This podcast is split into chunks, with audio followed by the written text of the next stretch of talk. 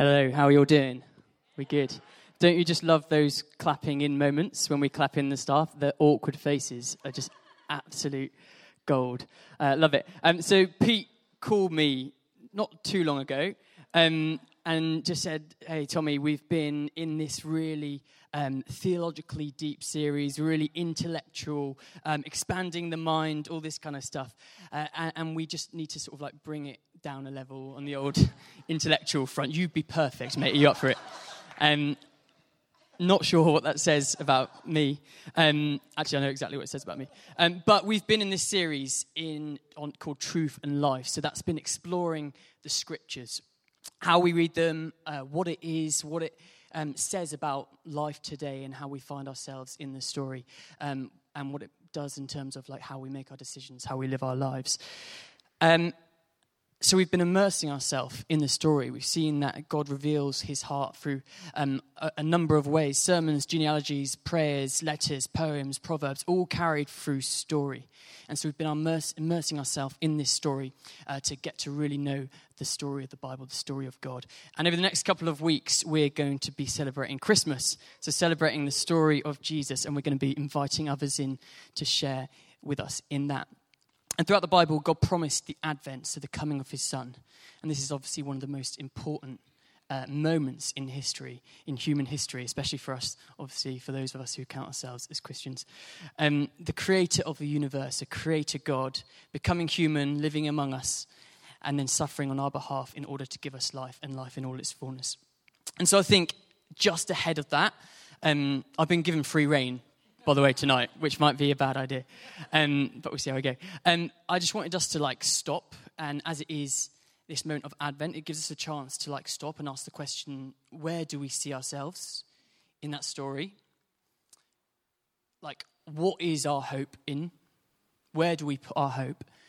Um, are we buzzing, like, fully alive and hungry in terms of this faith that we're talking about, or are we confused and are we a bit overwhelmed and just not sure where it all sits with us? So the question, I guess, to start, I guess, is, yeah, what story are we living in and what's our place in it? What's the lens through which we try and go about our day-to-day life? What's the dominating influence in our life at the moment? And I believe that God is, is doing this, but he wants to increase in us as individuals, as, as a church, a creative confidence in the story that we belong in, and so that we have the creative confidence to share that beyond this, beyond the wall. He wants to expand our vision uh, of who he is, what he's done for us, so that this hunger uh, that we're seeing and that we're talking of uh, wouldn't be just contained to these four walls, uh, but would be for the city. Uh, in Hebrews eleven, we read, now faith is confidence in what we hope for and assurance about what we do not see. So do we have confidence in what we hope for? Because what we hope for shapes what we live for, and then that will shape the future that we long to see. And at a time of uncertainty, anxiety, confusion, exhaustion, when the current scripts don't really seem to be making sense and adding up, I think God wants to reveal his heart of redemption and welcome everyone into this story of hope, of peace, of joy, and love. And so as John said, um, my job is comms manager at K X C. Um, still working out what that looks like on a day-to-day basis. Um, but started nearly three years ago, and I remember, so that moment, I t- we talked about the, cl- the clapping moment, I remember that when that was me, uh, thoroughly awkward. Um, and I remember Pete saying, the story we tell, no, the, the story, let me get this right, um, the greatest story, whoever, te- who, this was it, whoever tells the best story, you can see why I'm a comms manager, uh, whoever tells the best story shapes the culture, whoever tells the best story gets to shape the culture.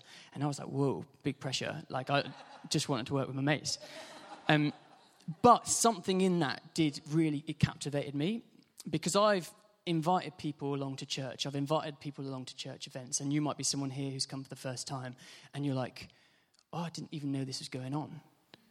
And I, I don't know if any of you have been in that kind of situation. And it's like, that kind of breaks my heart a bit, because it means, it made me feel like, oh, we're not doing a good enough job of telling our story. Like when people come to an event and they're like, wow, there's these all these people like on fire. They found something. They found the thing that I'm longing for. And yet I never knew it was there. I never knew it existed. And so that, I guess, became my motivation um, in terms of like what I wanted to try and step out and do in the role, and just support the different people that are doing loads of different things within the team to try and see how we can like tell the story better and, and take it uh, beyond the church. Anna, a few weeks ago, um, read this quote. Glasses. Sorry, that wasn't meant to be a funny moment. They, I do need them. Um, but I do look clever with them. Uh, Neither revolution nor reformation can ultimately change a society. Rather, you must tell a new powerful tale, one so persuasive that it sweeps away the old myths and becomes the preferred story. One so inclusive that it gathers all the bits of our past and our present into a coherent whole. One that even shines some light into the future so that we can take the next step. If you want to change a society, then you have to tell an alternative story.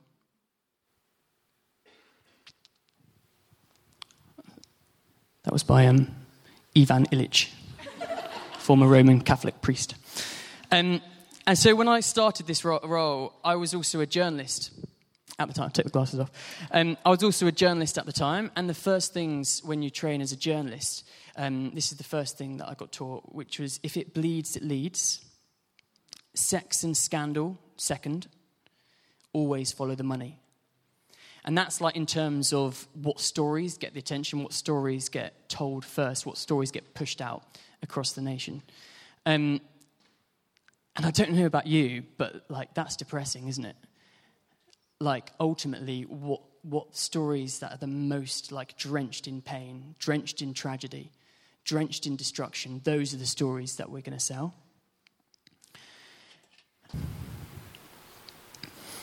So, yeah. It's it's pretty depressing, and sorry, I just remember the first story that I worked on, but I'm not gonna I'm not gonna share. Um, media media has this power to shape the culture, determining the narrative, I guess, to some extent through these largely negative news stories and even fake news. But on the other hand, like I was in this church world, so like this amazing good news, but not. It seemed with the platform with which to reach people. We look like just this last week, there's been headlines in the news, U K parties not being honest with the electorate, the think tank says, the Institute of Fiscal Studies, suggesting that all the main parties in the U K general election are seeking to deceive voters and be dishonest about some of their pledges. So there's this distrust around us. I don't know if you can feel it. We're, like, we're, we're all like, where do we, who do we trust? What do we trust? Where do we find meaning? You just need to type crisis into Google. I did this, and, and this is just the last few days. These are, these are the crises we're in. Brexit, climate, immigration, pension, Korean Peninsula, capitalism, health, overcrowding, drugs, financial crisis, mental health, Arsenal, housing, vaping, cheese. We're even in a cheese crisis. I don't know if you knew this. Um, the title was, the, the headline was Halloumi Hell, How Will We Survive the Cheese Crisis? Just from the last few days. So we're in these crises. In the Evening Standard, I don't know, some of you may have read this, I walked past, um, and it broke my heart, but I walked past and it, it said, we are in a crisis. The headline, London in two thousand nineteen is one of the world's greatest and most prosperous cities, yet tens of thousands of people do not have a safe place to sleep. So we're bombarded with these stories and these narratives of pain, hate, fear, division, and like, of course, we have to engage with these stories. These are real issues, and um, these are things that we have to speak into. Um, but also, we've got to tell a better story. Yeah. We have a better story to tell.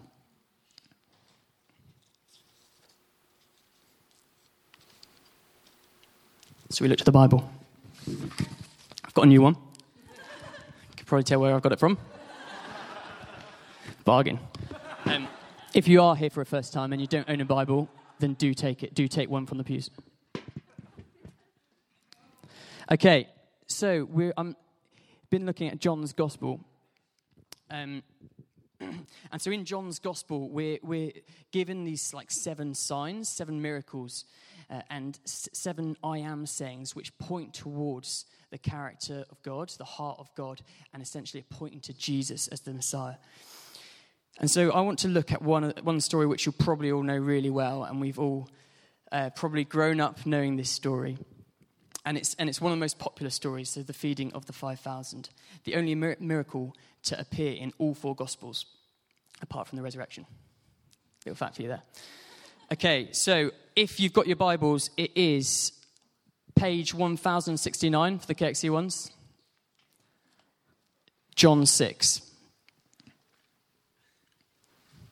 Sometime after this, Jesus crossed to the near far shore of the Sea of Galilee, and a great crowd of people followed him, because they saw the signs he had performed by healing those who were ill. Then Jesus went up on a mountainside and sat down with his disciples. The Jewish Passover festival was near.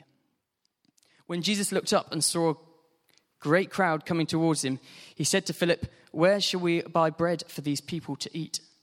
He asked this only to test him, for he already had in mind what he was going to do. Stitch up. Philip answered him, "It would take more than half a year's wages to buy enough bread for each one to have a bite." Another of his disciples, Andrew, Simon Peter's brother, spoke up, "Here is a boy with five small barley loaves and two small fish, but how far will they go among so many?" Jesus said, "Make the people sit down." There was plenty of grass in that space, and they sat down. About five thousand men were there, uh, so many more uh, women and children, it's believed. Jesus then took the loaves, gave thanks, and distributed to those who were seated as much as they wanted. He did the same with the fish. When they had all had enough to eat, he said to the disciples, "Gather the pieces that are left over, and let nothing be wasted."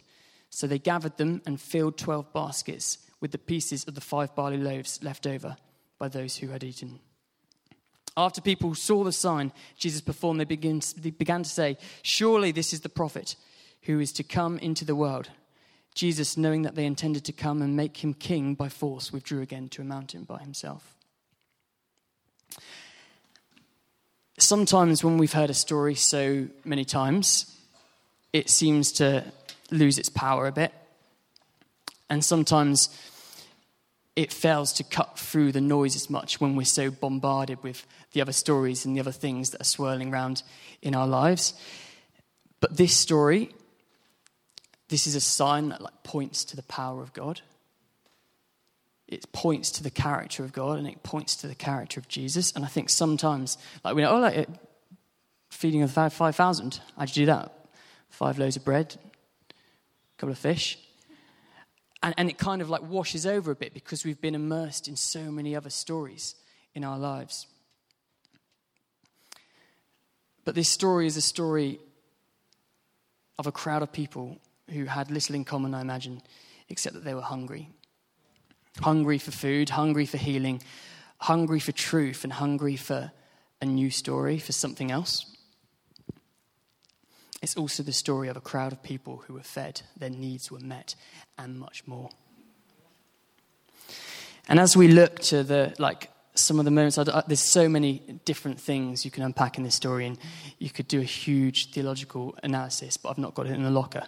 So I'm, I'm, I'm not going to start and try. But if we just look at this interaction, we're like, Jesus knows what he's going to do. And the disciples, they're seeing this like through the lens exactly that we'd see it, or exactly that I see it, like a worldly lens. They've been close to Jesus, but they're seeing it through a worldly perspective.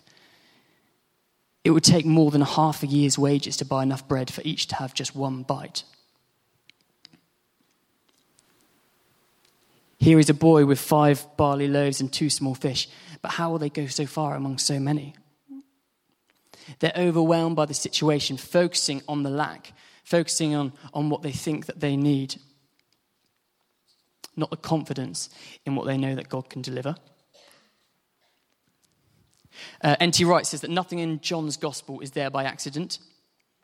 Uh, so in these studies, we discover the clues that John gives that we might see even more clearly the reality of who Jesus is, the new creation he inaugurates, inaugurates, inaugurates, uh, and the difference that it all makes. And so there's this moment when they see this boy. And I don't like I don't know where this boy was in all of this, if he was just nearby and he was like overhearing this conversation and was like, "I've got this." Like, no, that's silly. But like, could it? Could it? I I I like that's not obviously for me to decide. Uh, but this boy is described as, in the Greek word, is described as a little boy. So he's not just a boy, uh, but he's a little boy, um, like me. And um, And children were quite low on the social ladder those days. And what's more, he had these barley loaves, and barley loaves uh, were the food of the poor. So he's almost at the bottom of the barrel. Insignificant by society's standards.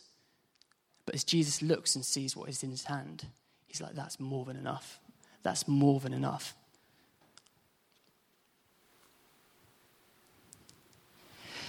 These stories, I think, are told to enable us to find ourselves in it.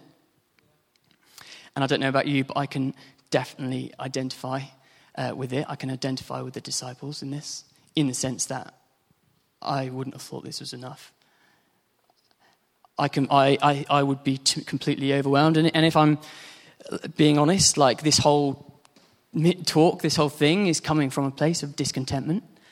Um, it's coming from a place of like confusion and trying to find like sense of things, like a bit of a just dissatisfaction uh, with the with the things that are bombarding us, the news stories we're reading, Twitter, social media feed.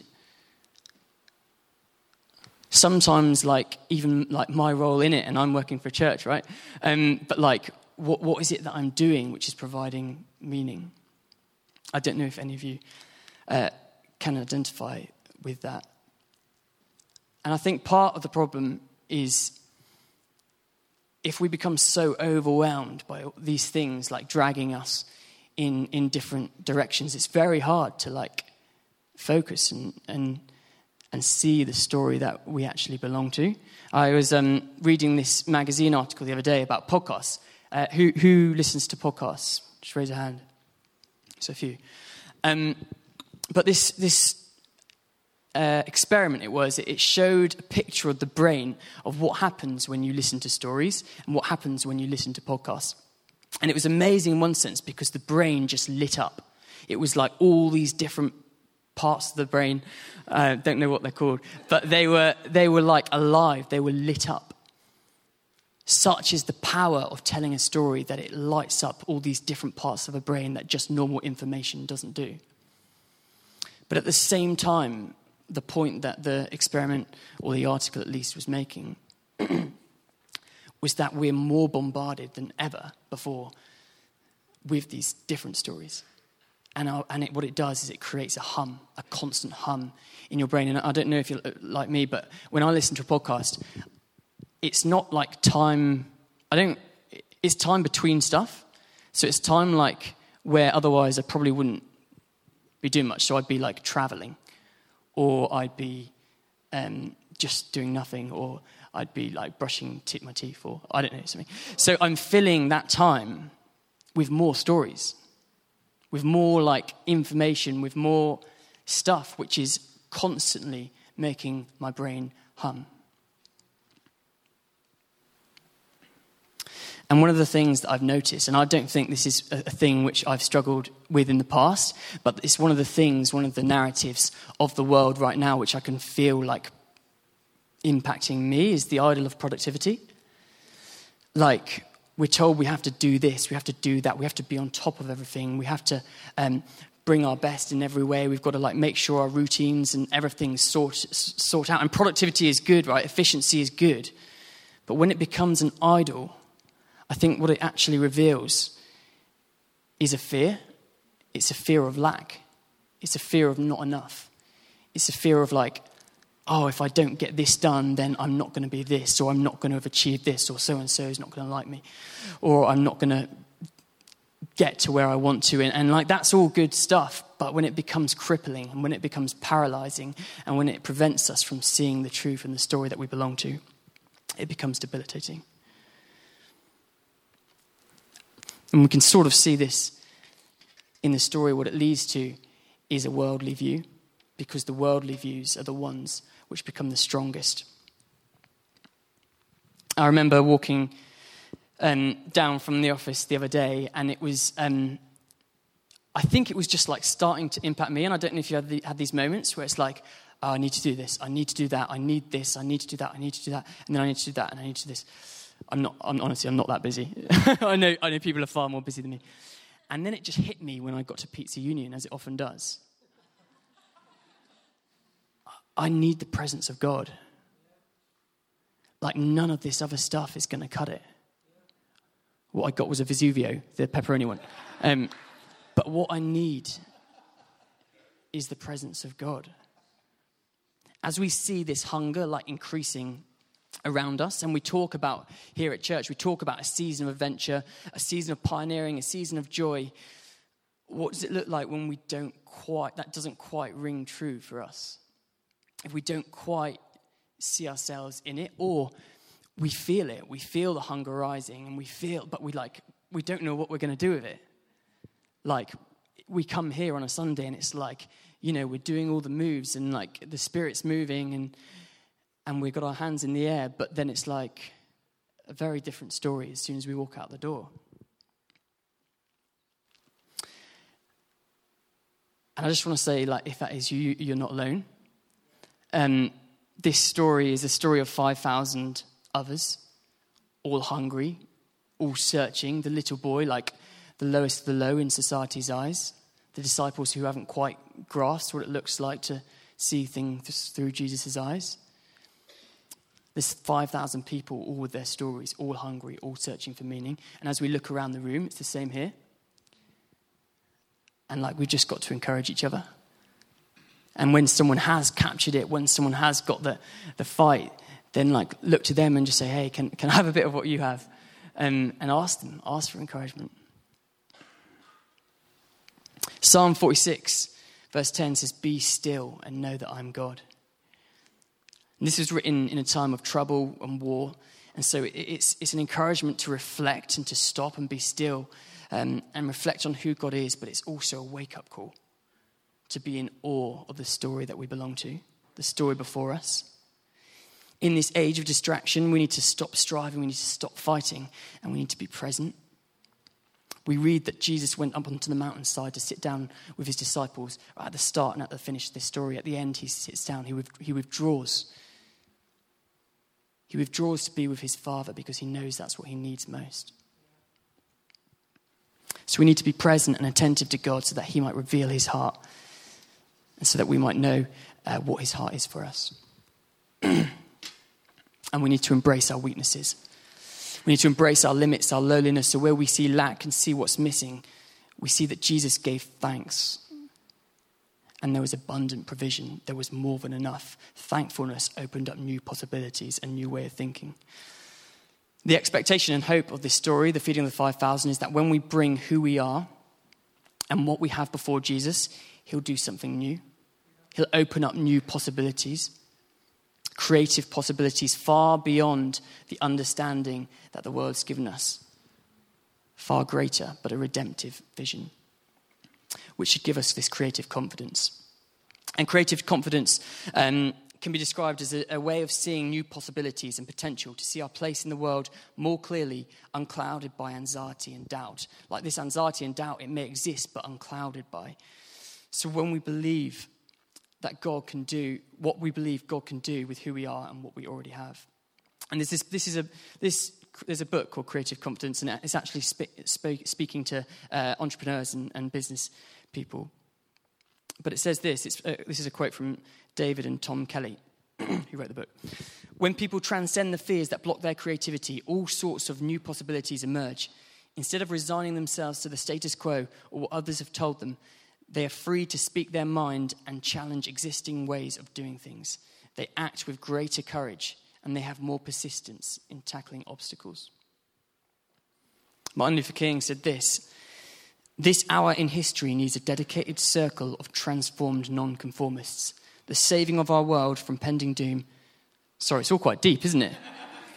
Um, will come not from the actions of the conforming majority, but through the creative maladjustment of a dedicated minority. I believe, like, truly that we are a different community. That as we look around, that this is a different community with a different story to tell. And God wants to reveal to us the greatness of who he is. His redemptive heart, which is the story of Jesus amidst the disorder of the world. So the encouragement, I guess, is, is to have creative confidence in our story, that we're a creative community made of, in the image of a creator God. He's given us this redemptive vision, through which, being immersed in the story of Scripture and life in the Spirit, we live by faith. We have confidence in what we hope for, which frees us up to imagine and dream of a better way that points to Jesus. And with that, we're called to radical radical obedience. Extraordinary faith rooted in prayer of ordinary ordinary believers entering into the brokenness of the world around us. So we step alongside and step into what we see God doing in our midst. Midst. It's always been a hard word to say, isn't it? Midst. Midst.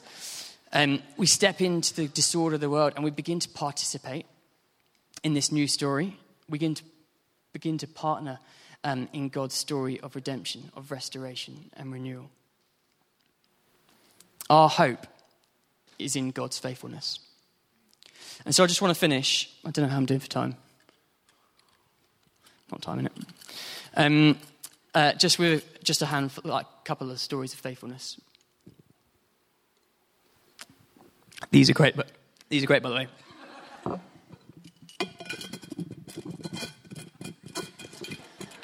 But very noisy, um, especially at night time. Okay, um, so I was in Egypt um, a few months ago, and I was visiting at this at one point visiting a church and visiting a Christian family, and I was with this Christian woman. And, and Egypt, I don't know how much you know about it, but it, it's seen like quite high and disturbing levels of persecution uh, towards Christians, especially in recent uh, years with uh, many acts of violence and bombings of churches. Um, and it's actually like on your I D card, you actually, you get, you have like what your religion is. So everyone everyone has a religion, but it's, It's you're not, if you're a Christian, you're not allowed to share your faith with Muslims. So if you're a Muslim, you're allowed to share your faith with a Christian. But if you're a Christian, you're not supposed to share your faith. Um, and so I was I was speaking with this woman, and, and she was telling me the story, telling the story of her family, and told me the story of her husband, her late husband, who, who unfortunately passed away. Um, and he had dedicated his life uh, to sharing the sharing the news of Jesus, sharing the good news that he believed in. in like an incredibly difficult environment, an incredibly difficult place to do it, in a place where it, for him, what he was doing was essentially illegal. Um, and what he did was just taking these little booklets um, and just little booklets of the gospel and, and passing them passing them out to people, like disguised with other book covers, and praying for people as he, as he did it. And, and one day he he, I think he got this like angst and got this discontentment with it, and And God enlarged his vision for it. And he decided, like, I, I, I need to reach more people. And so he, he called up the national T V network, which is a very bold and brave thing to do, considering what he is doing is illegal. Um, and so he called them up and just said, um, do you reckon I could advertise my books on T V? And they're like, well, yeah, okay, talk to us. What? What's the book? Um, it's the story of Jesus. No, absolutely not. Phone down. Um, and so he was like, oh, that's like obviously gutting. But then he called back and was like, oh, no, no, no, I, I need to. I need to do it. It's my job. Like, I need to pub, pub, publicize and promote what I'm doing because it's my job. And they're like, okay, okay. Um, but you're still going to do the same thing, right? It's still going to be of Jesus. And they're like, he was like, yeah, no, phone down. And then he had this other idea, and I don't know where this idea came from, but he, he called up again and said, uh, if you don't publicize it, I'm going to go to the president. I'm going to call the president and say, oh, like, would you mind speaking to this person? I don't think he was ever going to do it. I'm, I mean, I don't know. He may have done, but I don't think he was ever going to do it. But for some reason, they said yes. And they said, oh, they must have just, like, I don't know, something shifted in them. And they're like, okay, yeah, we'll, we better do it then. We'll do it. But it'll be elite. We can't show the face of Jesus in whatever form it was in. Um, so we have to blur. We'll have to blur the faces. Now, this advert went out on national T V across the whole country, and someone just forgot to blur the face. And so it went out across the country. And this was quite a, quite a few years back, but as this woman was telling me this, this story, This was a while ago. She, we were sat in a restaurant and she was speaking in a hushed voice because she didn't. She was nervous and she didn't want people to hear what we were talking about because um, it would have been dangerous to her. Um, and she was like shaking and she had tears in her eyes, but it was tears of joy. It was tears of joy. And she said to me, like, ISIS is on the rise in this country, has been on the rise. There is more. There's been so much persecution of Christians recently.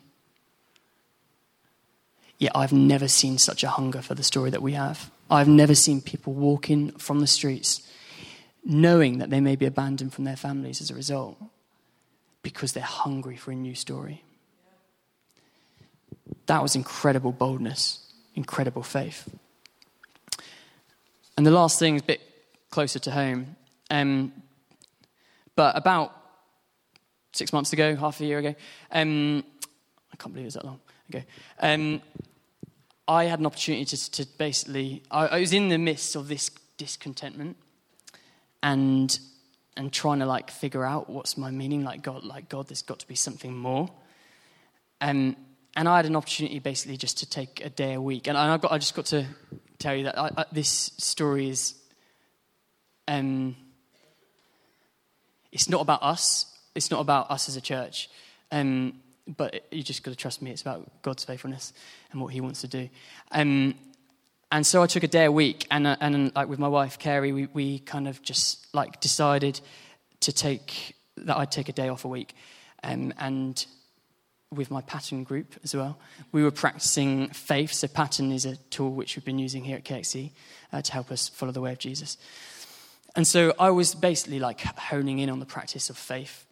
And so we thought, like, why don't we just give a day a week to, like, to faith, to exploring what all of this could look like when I've been so immersed in the other stories, so immersed by the different things that the world's telling me that my expectation of what God wants to do had diminished. And so we took this day, I took this day, and it, and do you know what, it, at some, like... it was quite difficult, and I, I know we were in a, like quite a privileged position. Like we had a roof over our heads, um, but like there were, you know, we we did money. Money was tough at stages uh, for us, and I know there's there's people in far more difficult situations.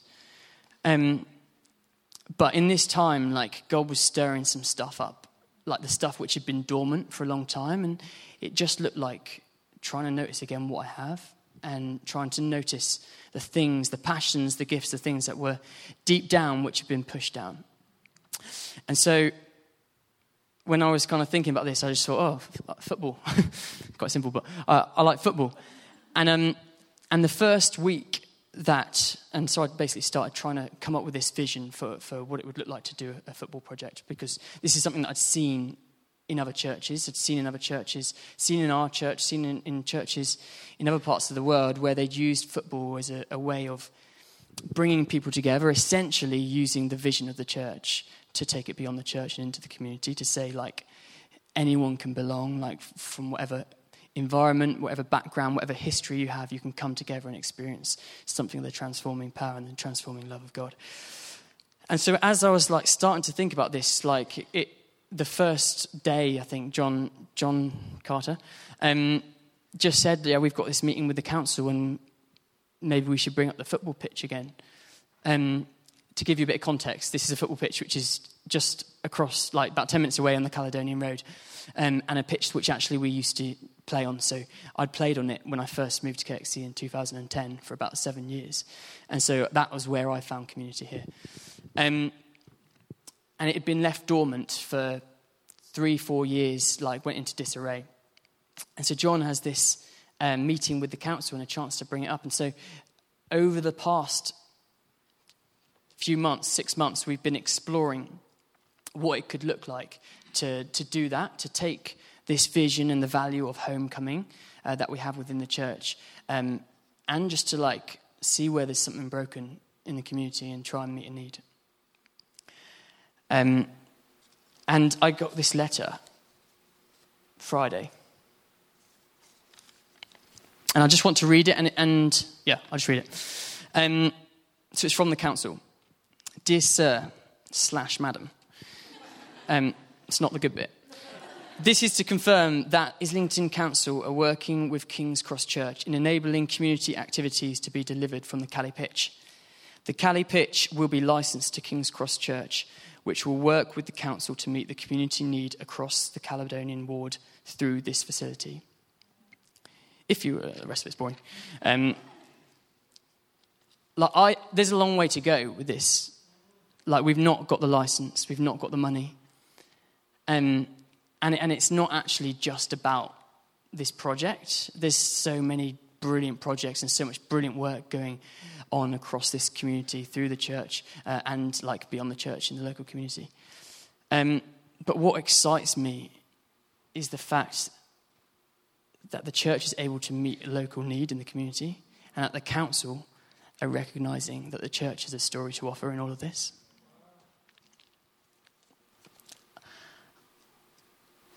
I bumped into a guy I know uh, in Angel, and um, he's he's doesn't go to church, uh, but he we just got into conversation, and he said, "Oh, what are you doing now? What, what are you up to?"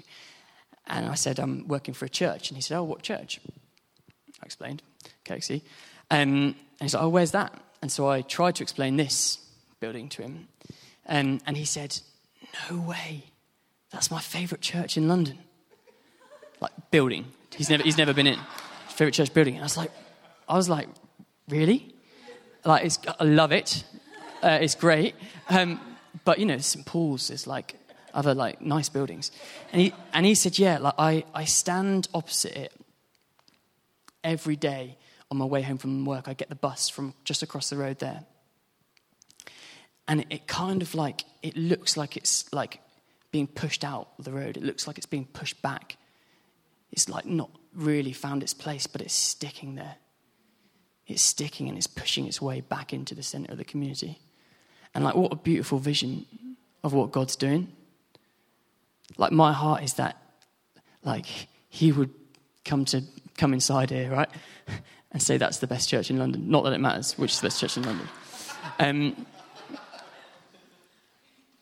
but like, we have to have creative confidence, because I think God wants to release it, and we can see it in all the amazing things that are going on, all the stories that we've been hearing over the last few weeks. God's releasing creativity and confidence so that we might have good news. We have good news so that we might tell good news. We might share it in new ways. The world is crying out for a different story, and, and I believe the story of Jesus is the most compelling there is. And it's just as relevant today as it was two thousand years ago. It's a story of hope, of peace, of joy, of love. And we're all invited to play our part.